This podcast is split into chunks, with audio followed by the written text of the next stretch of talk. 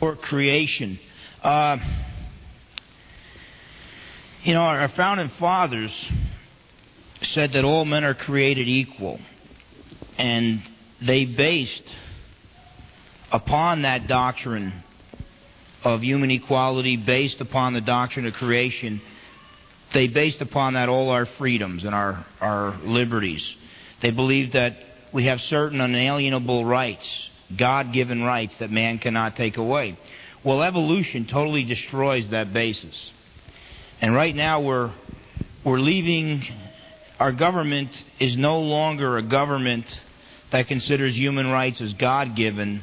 Now they're government given. They're no longer inalienable. Now human rights are viewed uh, as arbitrary. Whatever the people with the power say, whatever rights we have, whatever rights they decide to give us, those are the rights that we have. Now that's the same view of government that an Adolf Hitler or a Joseph Stalin had. And, uh, you know, a lot of times we think, well, a Bill Clinton can never get bad as a, a an Adolf Hitler, but the fact of the matter is Adolf Hitler was elected. And, uh, oh, you got this working? Good. Uh, the fact of the matter is Adolf Hitler was elected, and so things can get that bad in America, especially now that we've left the uh, biblical foundation uh, for the freedoms that we've enjoyed in this country. Uh, right now, in a school like this on Sundays, a church can come in and preach that all men are created equal. But even though uh, those words were penned by Thomas Jefferson in the document that declared our independence from Great Britain, uh, the founding document of this nation, you can't teach that from Monday to Friday to the children that come to this school. And so this is a very, very important doctrine. I do not believe that we would be uh, murdering babies before they're born in this country if we still held to the doctrine of creation as a nation. Uh, so there are the ramifications of accepting evolution um, are, are, many. Uh, take a look at your handouts there. First, what I want to do is discuss the biblical data, what the Bible teaches uh, about the origin of the universe, the origin uh, of uh, animals, the origin of man. And I just want to show you that it's really not compatible to be a theistic evolutionist. There are many people who believe in evolution, but they believe that God started the process. And we're going to see that that contradicts the Bible. Uh, take a look at Genesis chapter 1. First, a few verses on the creation of the universe itself. Genesis chapter 1 and verses 1 to 3. And God's word starts out as follows In the beginning, God created the heavens and the earth. And the earth was formless and void, and darkness was over the surface of the deep, and the Spirit of God was moving over the surface of the waters. Then God said, Let there be light, and there was light. So in the beginning, and it's implied that nothing else exists except God, in the beginning, God created out of nothing. Theologians call this ex, ex nihilo. Uh, God's creating everything out of nothing. Uh, the heavens and the earth, the universe. Take a look at the Gospel of John, chapter 1.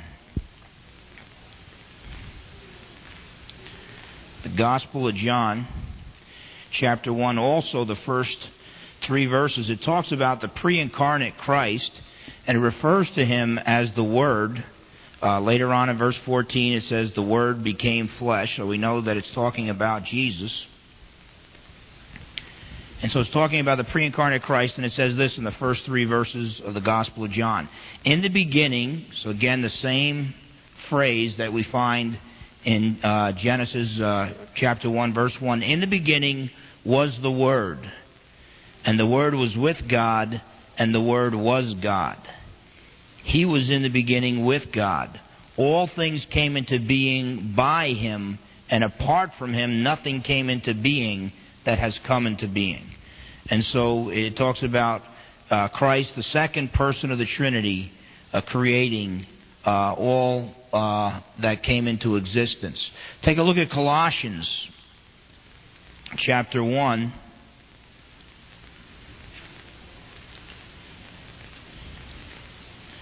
Colossians 1 in verses 15 to 17. It's talking about Jesus once again. And it says, For by him all things were created, both in the heavens and on earth, visible and invisible. You know, the, the Mormons like to teach that the uh, invisible realm always existed, the spirit realm always existed. Well, the fact of the matter is, Jesus not only created the visible things in the universe, but also the invisible uh, aspects of the universe as well.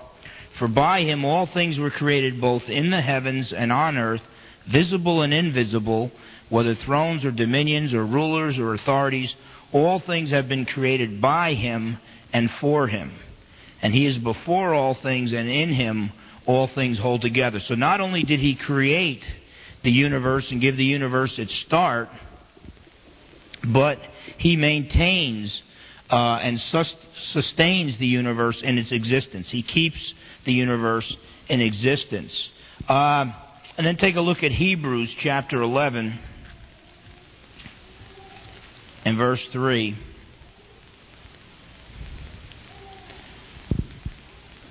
By the way, we're, we're going to be on this chapter uh, in a couple weeks, and uh, we're going to see that faith the Christian faith is a faith that is founded on the evidence, a faith that is founded on fact. It's not a blind faith. Uh, keep that in mind as we read this passage. Hebrews chapter 11, verse 3 By faith we understand that the worlds were prepared by the Word of God, so that what is seen was not made out of things which are visible. And so those passages make it very, very clear that the Bible teaches that God created the universe. Uh, take a look at Genesis chapter 2, verses 1 and 2.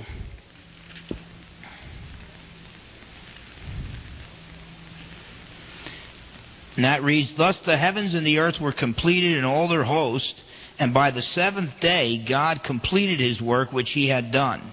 And he rested on the seventh day from all his work which he had done. And so the Bible teaches that creation was an event that God did. God created the universe in the past, and now He rests from His creation work, so nothing new is being created. Okay? Um, everything that comes into existence now comes into existence from something else that already uh, exists. Nothing is being created uh, out of nothing any longer. Um, and so God's creation is completed. Look at Genesis 1, verses 24 and 25. This is the creation of the animals. Then God said, Let the earth bring forth living creatures after their kind. They wouldn't evolve into a different kind, okay? After their kind. Cattle and creeping things and beasts of the earth after their kind. And it was so. And God made the beasts of the earth after their kind, and the cattle after their kind and everything that creeps on the ground after its kind, and God saw that it was good. And so you have God creating the first animals and then they reproduce after their kind. They don't evolve into human beings. The creation of animals. Look at 1 Corinthians 15. I just want to give you the biblical basis to show you that I'm defending what the Bible teaches once we go into the scientific evidence. 1 Corinthians 15, verse 39. Paul says this All flesh is not the same flesh, but there is one flesh of men, and another flesh of beasts, and another flesh of birds, and another of fish. You see, Paul is saying that God has created different types of creatures within certain boundaries so that one doesn't evolve into the other. He created different kinds of flesh. We're, we're going to see, I believe it's next week.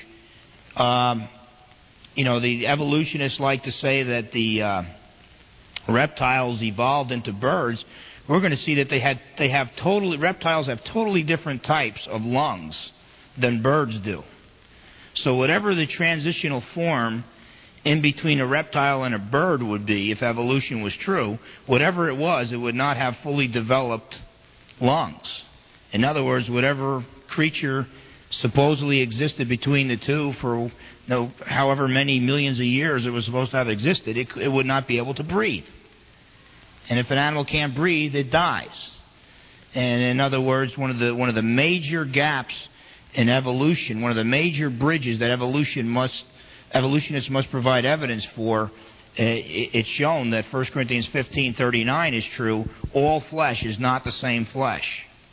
All flesh is not uh, related in such a way that one type of animal evolves uh, into another. Uh, take a look at uh, back in Genesis again. Just a couple more passages from Genesis. Genesis chapter 1, the creation of man. Genesis 1, verses 26 and 27. God says this Then God said, Let us make man in our image. Because, you see, God is more than one person. The Bible teaches that there is only one God, but this one God exists throughout all eternity as three equal persons the Father, Son, and Holy Spirit. So sometimes when God speaks to himself, he calls himself us because they are three persons. Then God said, Let us make man in our image, according to our likeness, and let them rule over the fish of the sea, and over the birds of the sky, and over the cattle, and over all the earth, and over every creeping thing that creeps on the earth. And God created man in his own image. In the image of God, he created him, male and female, he created them.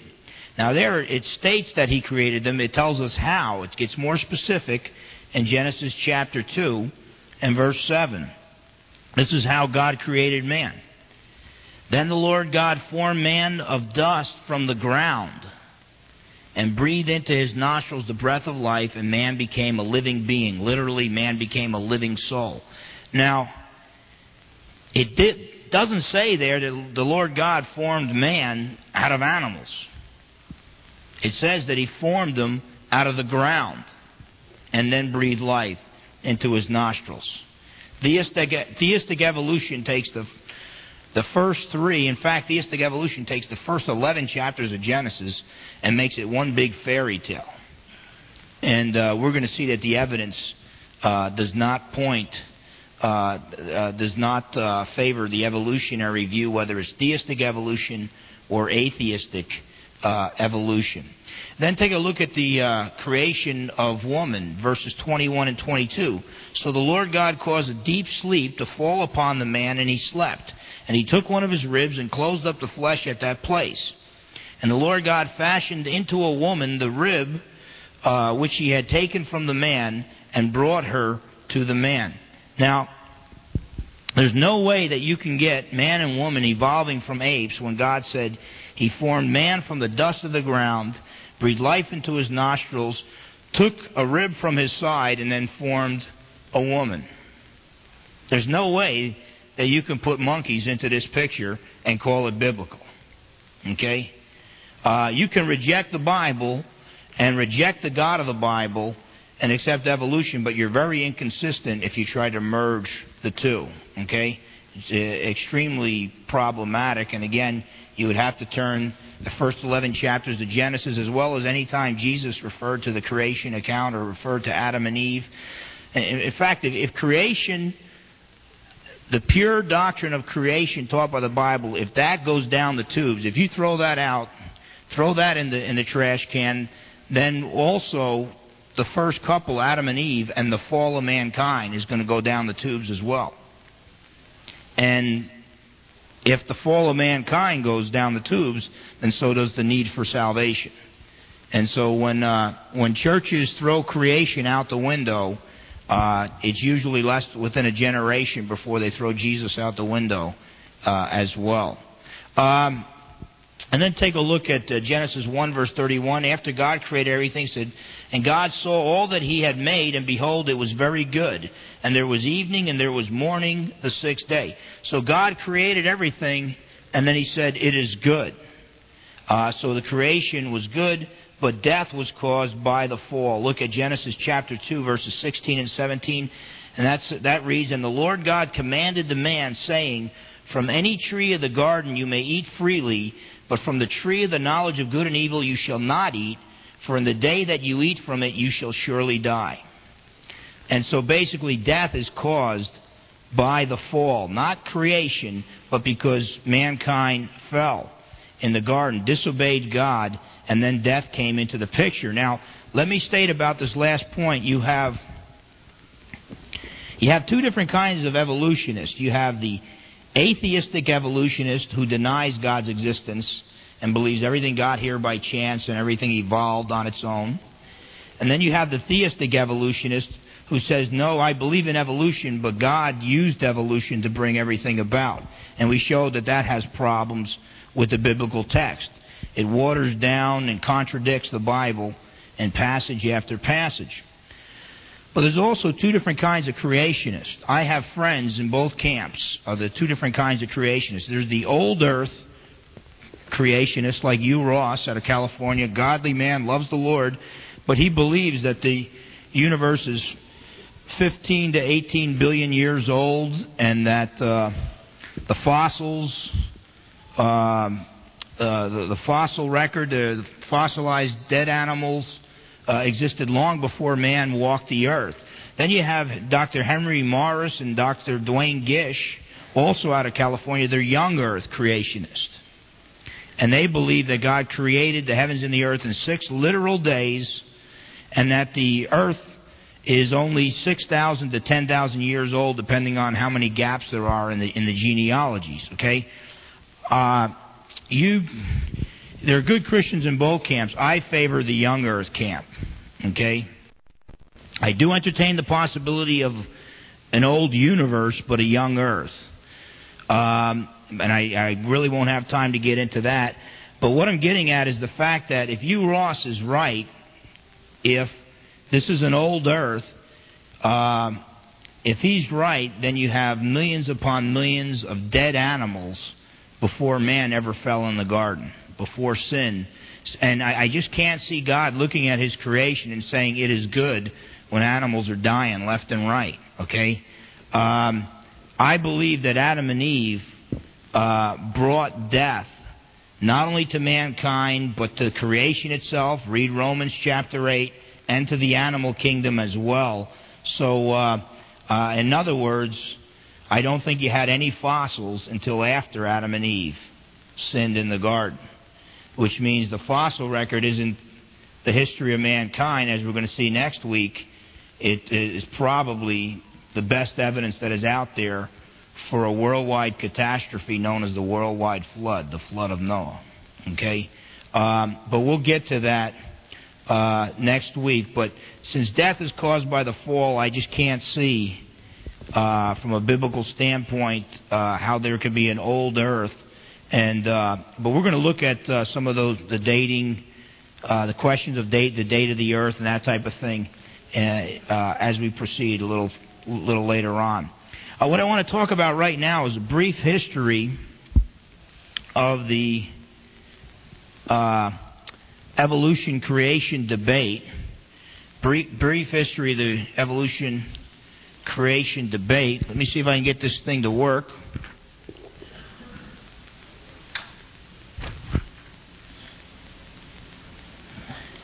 All right, no laughing. It's still wrong. There we go. I got to bring it down. I don't know if everybody can see that or not. It gives you an appreciation uh, of the people who work that thing when you have to work it yourself. But the uh, creation, the, history of the evolution creation debate. Can, can everybody see that, by the way? Good. Just say yes, and I'll be happy. All right. Uh, the creation model dominated modern science before 1860. In fact, modern science was started by men who believed in God's existence. They weren't all Christians, but they were at least theists. They at least believed in a personal God. Most of them, by the way, were Christians, though. Men like Galileo, Isaac Newton, Francis Bacon, Johannes Kepler, and Blaise Pascal were all men who believed in the existence of the personal God of the Bible. Uh, in fact, their belief in God's existence formed the basis for modern science. They believed that a reasonable God created the universe in a reasonable way so that through reason man could find out about the elements of the universe in which he lived. Now, today evolutionists have thrown out this base for modern science. And so the question comes out without a reasonable God, can the universe really make sense? So what these guys, these guys said is, look, uh, a reasonable God, a thinking God, created the universe in, and uh, designed it in such a way that it has order, that we could find out about the universe because He created us also in His image so that we are thinking and we can find out about the universe in which we live. The atheist today just assumes, you know, yeah, we can examine the universe and it's going to make sense. We'll figure it out because it's got to make sense in one way or another. You know, mathematics, the principles of mathematics, if you hate math, you can't become a physicist. If you hate math, you can't become a scientist. I mean, because when as you examine nature, there is so much math that is involved because the universe was created in a reasonable way. And so uh, today, evolutionists have thrown out this base for modern science. So the question comes up: Without a reasonable God, can the universe uh, really make sense? Now, after 1860, the evolution model began to uh, dominate modern science. Uh, in 18, it was uh, actually 1859 when Charles Darwin published *The Origin of Species*, and he proposed a naturalistic explanation for the origin of the universe, the beginning of the universe, the origin of first life, the first living thing, and the origin of new life forms. He gave a naturalistic explanation. In other words, rather than a supernatural explanation, rather than, than saying, well, God created it, he tried to come up with a way that it could all come about through nature itself uh, on its own uh, without God. So he taught that nature can be explained without appealing uh, to a supernatural origin, and so the evolution model from about 1860 became the dominant view uh, in science. And you will find some of the scientists, leading scientists, right around that time period, uh, when Charles Darwin came out with his work, they, they actually thought it was, some of them thought it was comical. Um, and by the way, Charles Darwin did not invent evolution. It's not a product of modern science. All you have to do is read Greek philosophy, uh, read the writings of Greek philosophers about five, six hundred years before Christ.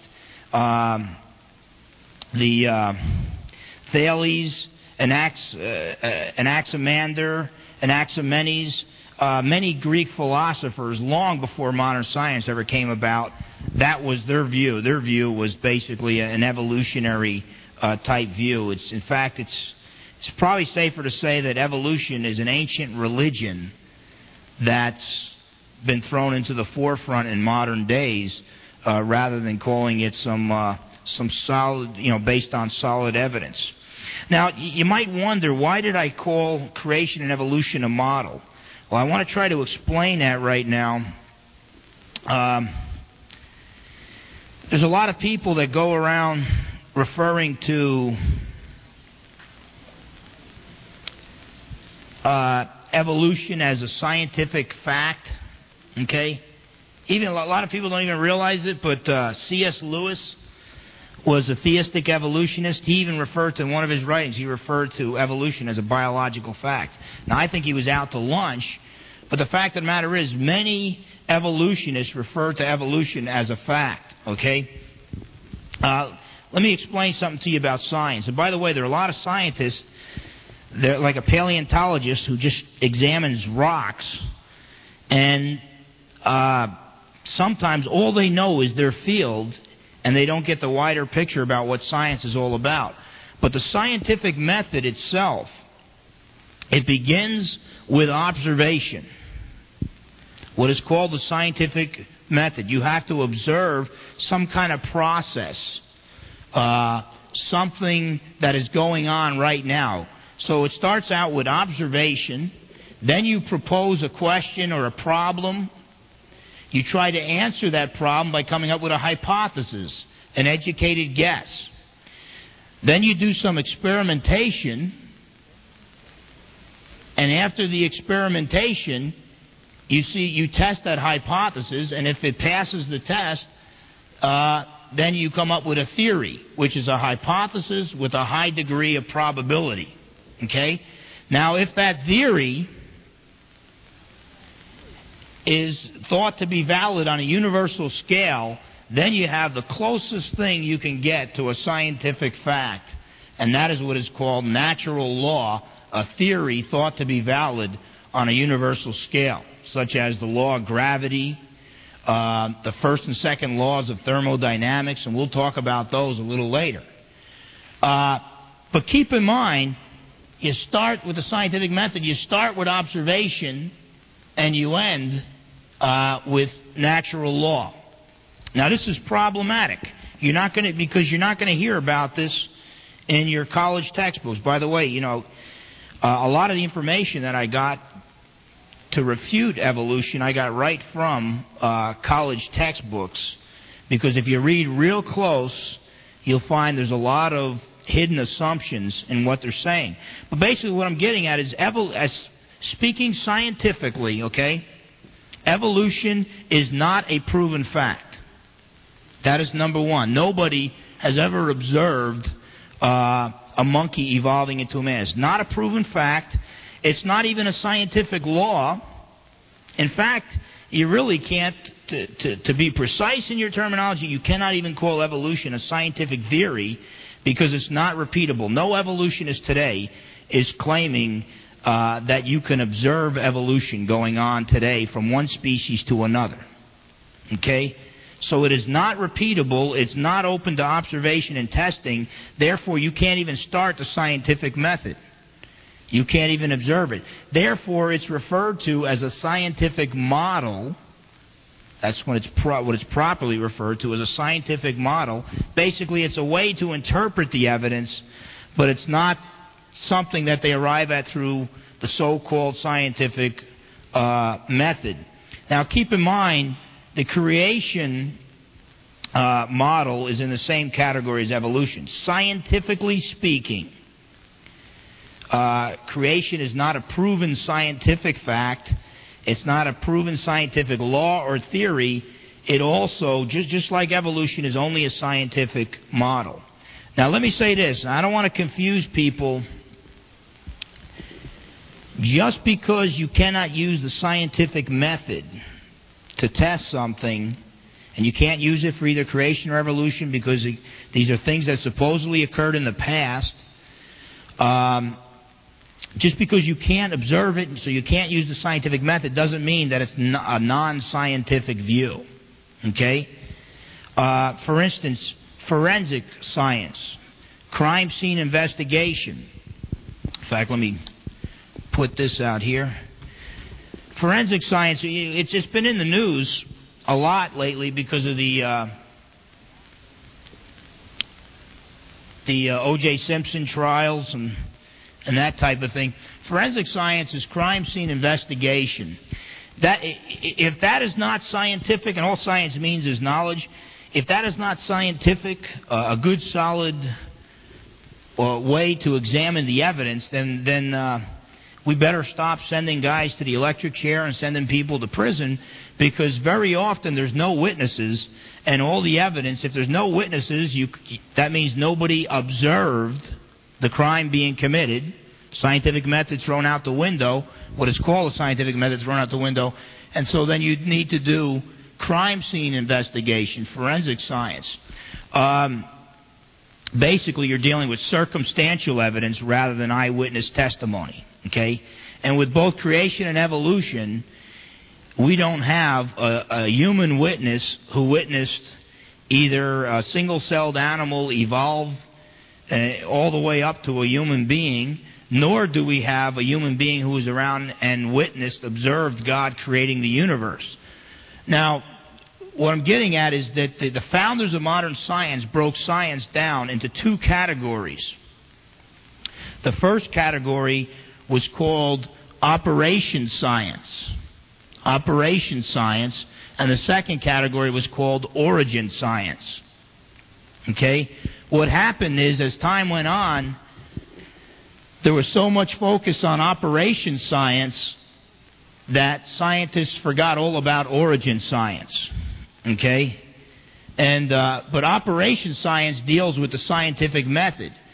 Operation science uh, is is basically uh, uh, the science of the repeatable, science of the present, that which you can observe, the, the present processes that are going on right now.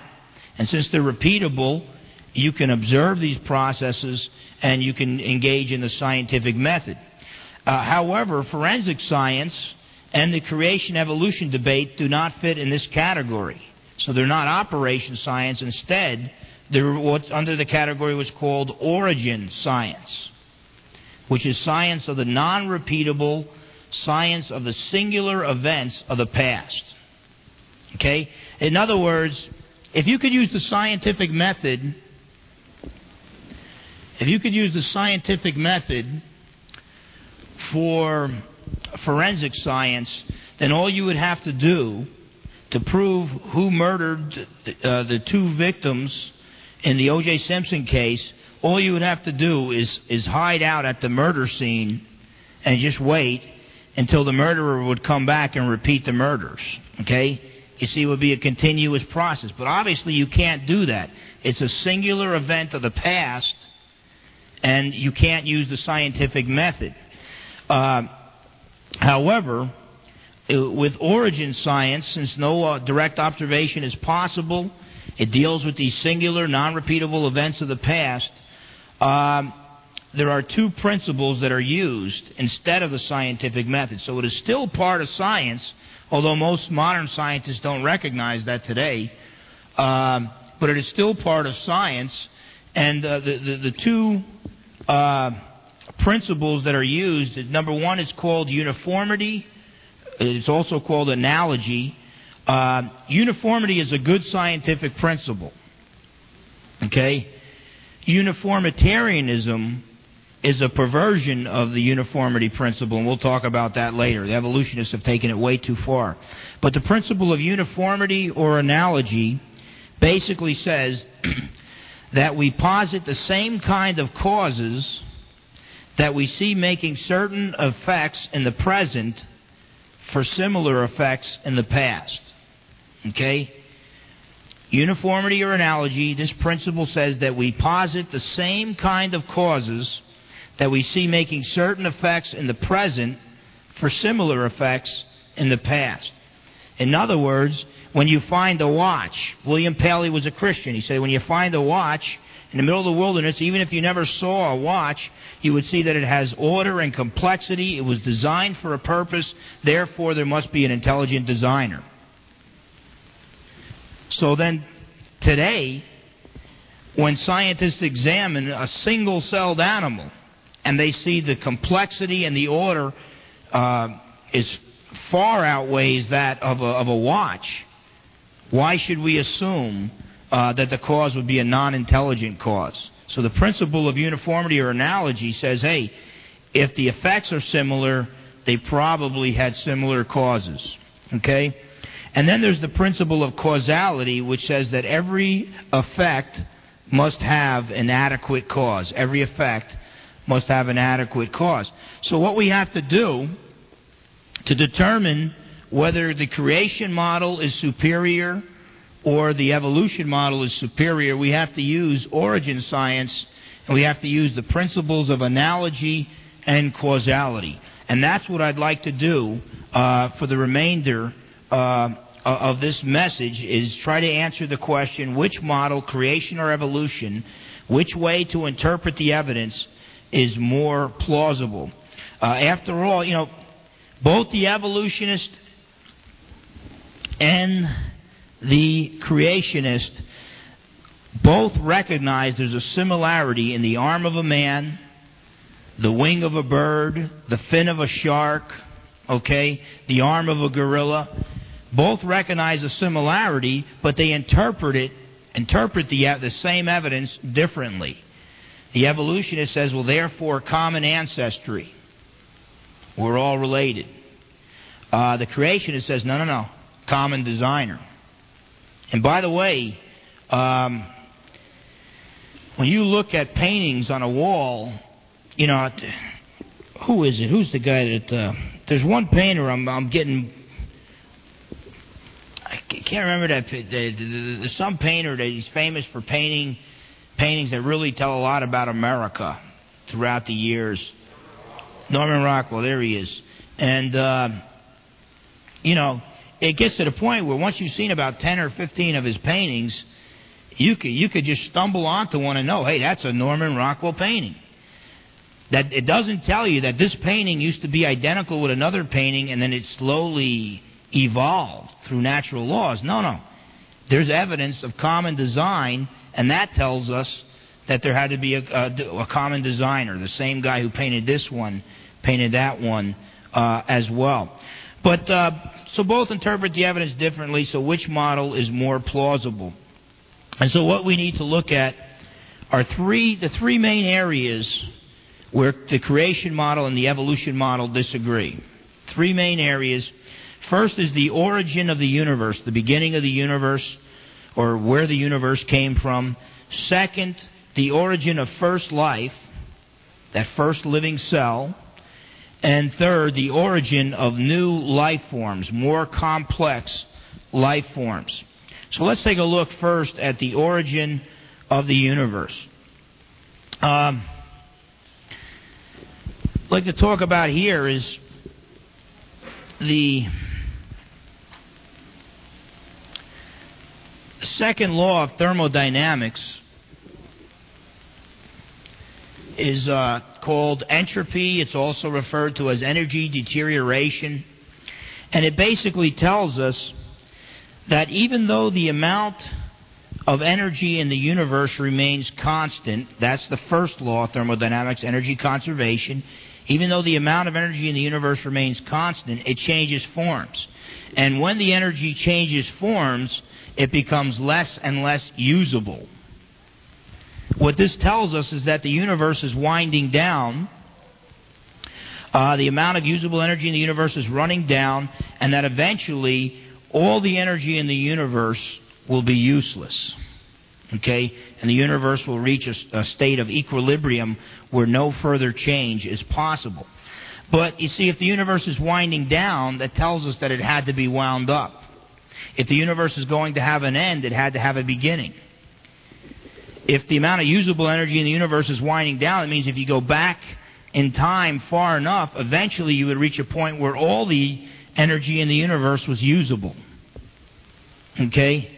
And so basically, it tells us that since the universe is going to have an end, if God doesn't intervene, that is, if the universe is going to have an end, then it had to have a beginning.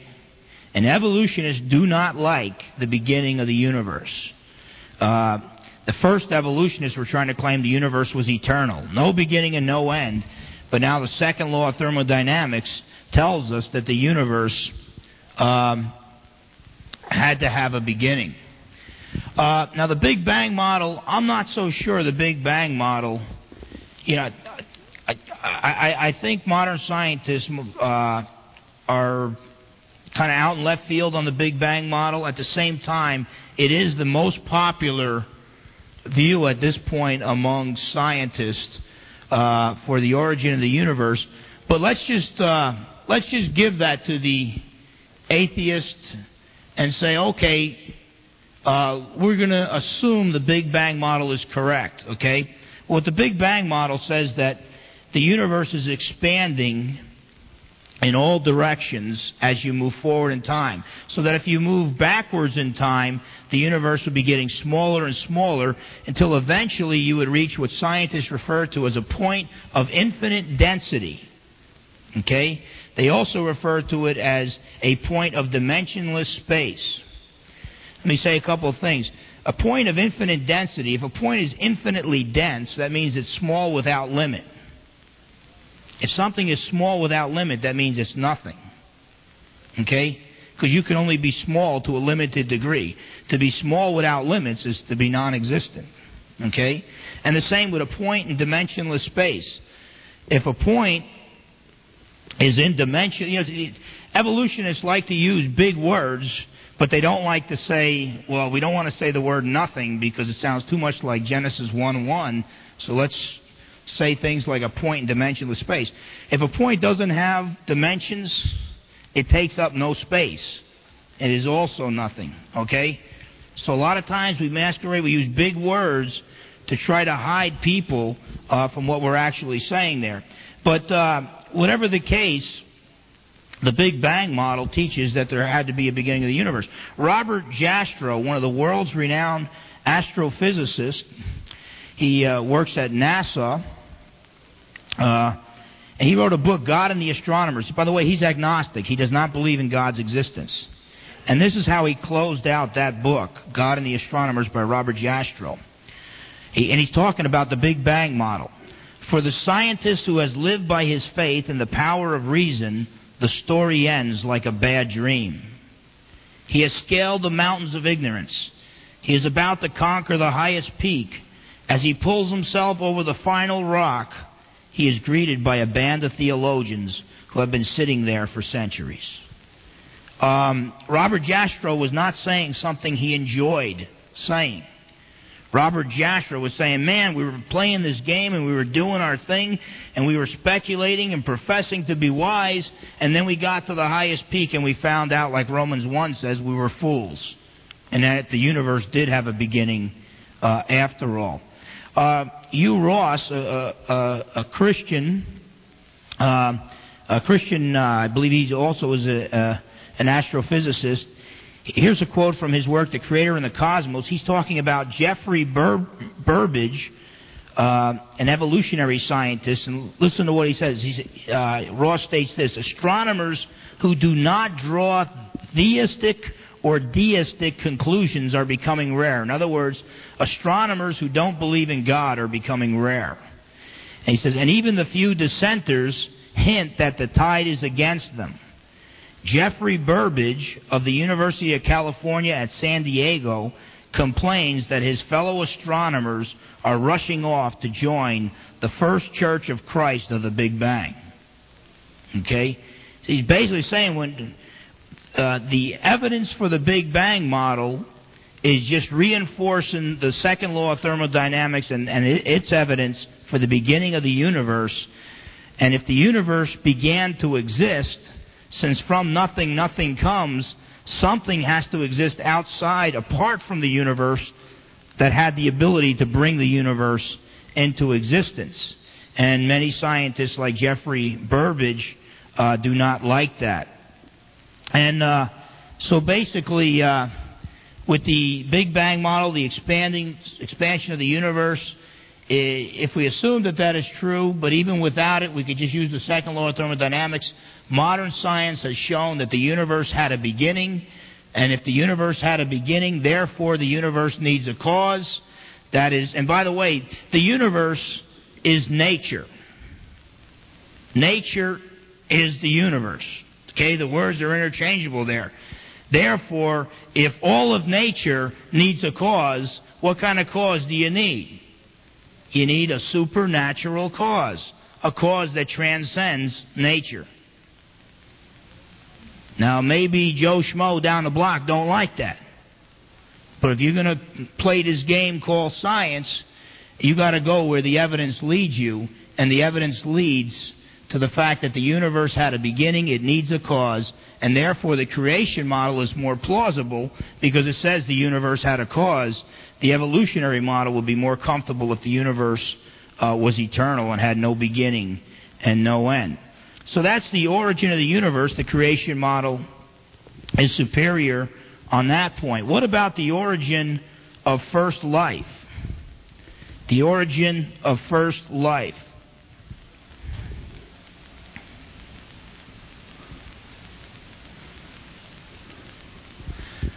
Okay, for uh, for evolutionists, they hold to what is called spontaneous generation. The idea that life came from non life without intelligent intervention. Okay? That life evolved from non life without any intelligent intervention. However, uh, the creation model teaches that an intelligent being intervened to bridge the gap from non life to life. Okay? You see, I would not argue that there is no non living material at all in man, you know, that went into making man what he is today. Because the Bible teaches that God formed man from the dust of the ground, but then God breathed life into his nostrils. Okay? So basically, the creation model teaches that an intelligent being intervened to bridge the gap from non life to life. When God created the universe, He formed man from the dust of the ground and breathed life into his nostrils. So, in other words, there's intelligent intervention. Now, spontaneous generation violates the law of biogenesis and the cell theory. Okay, now, uh, remember the word law?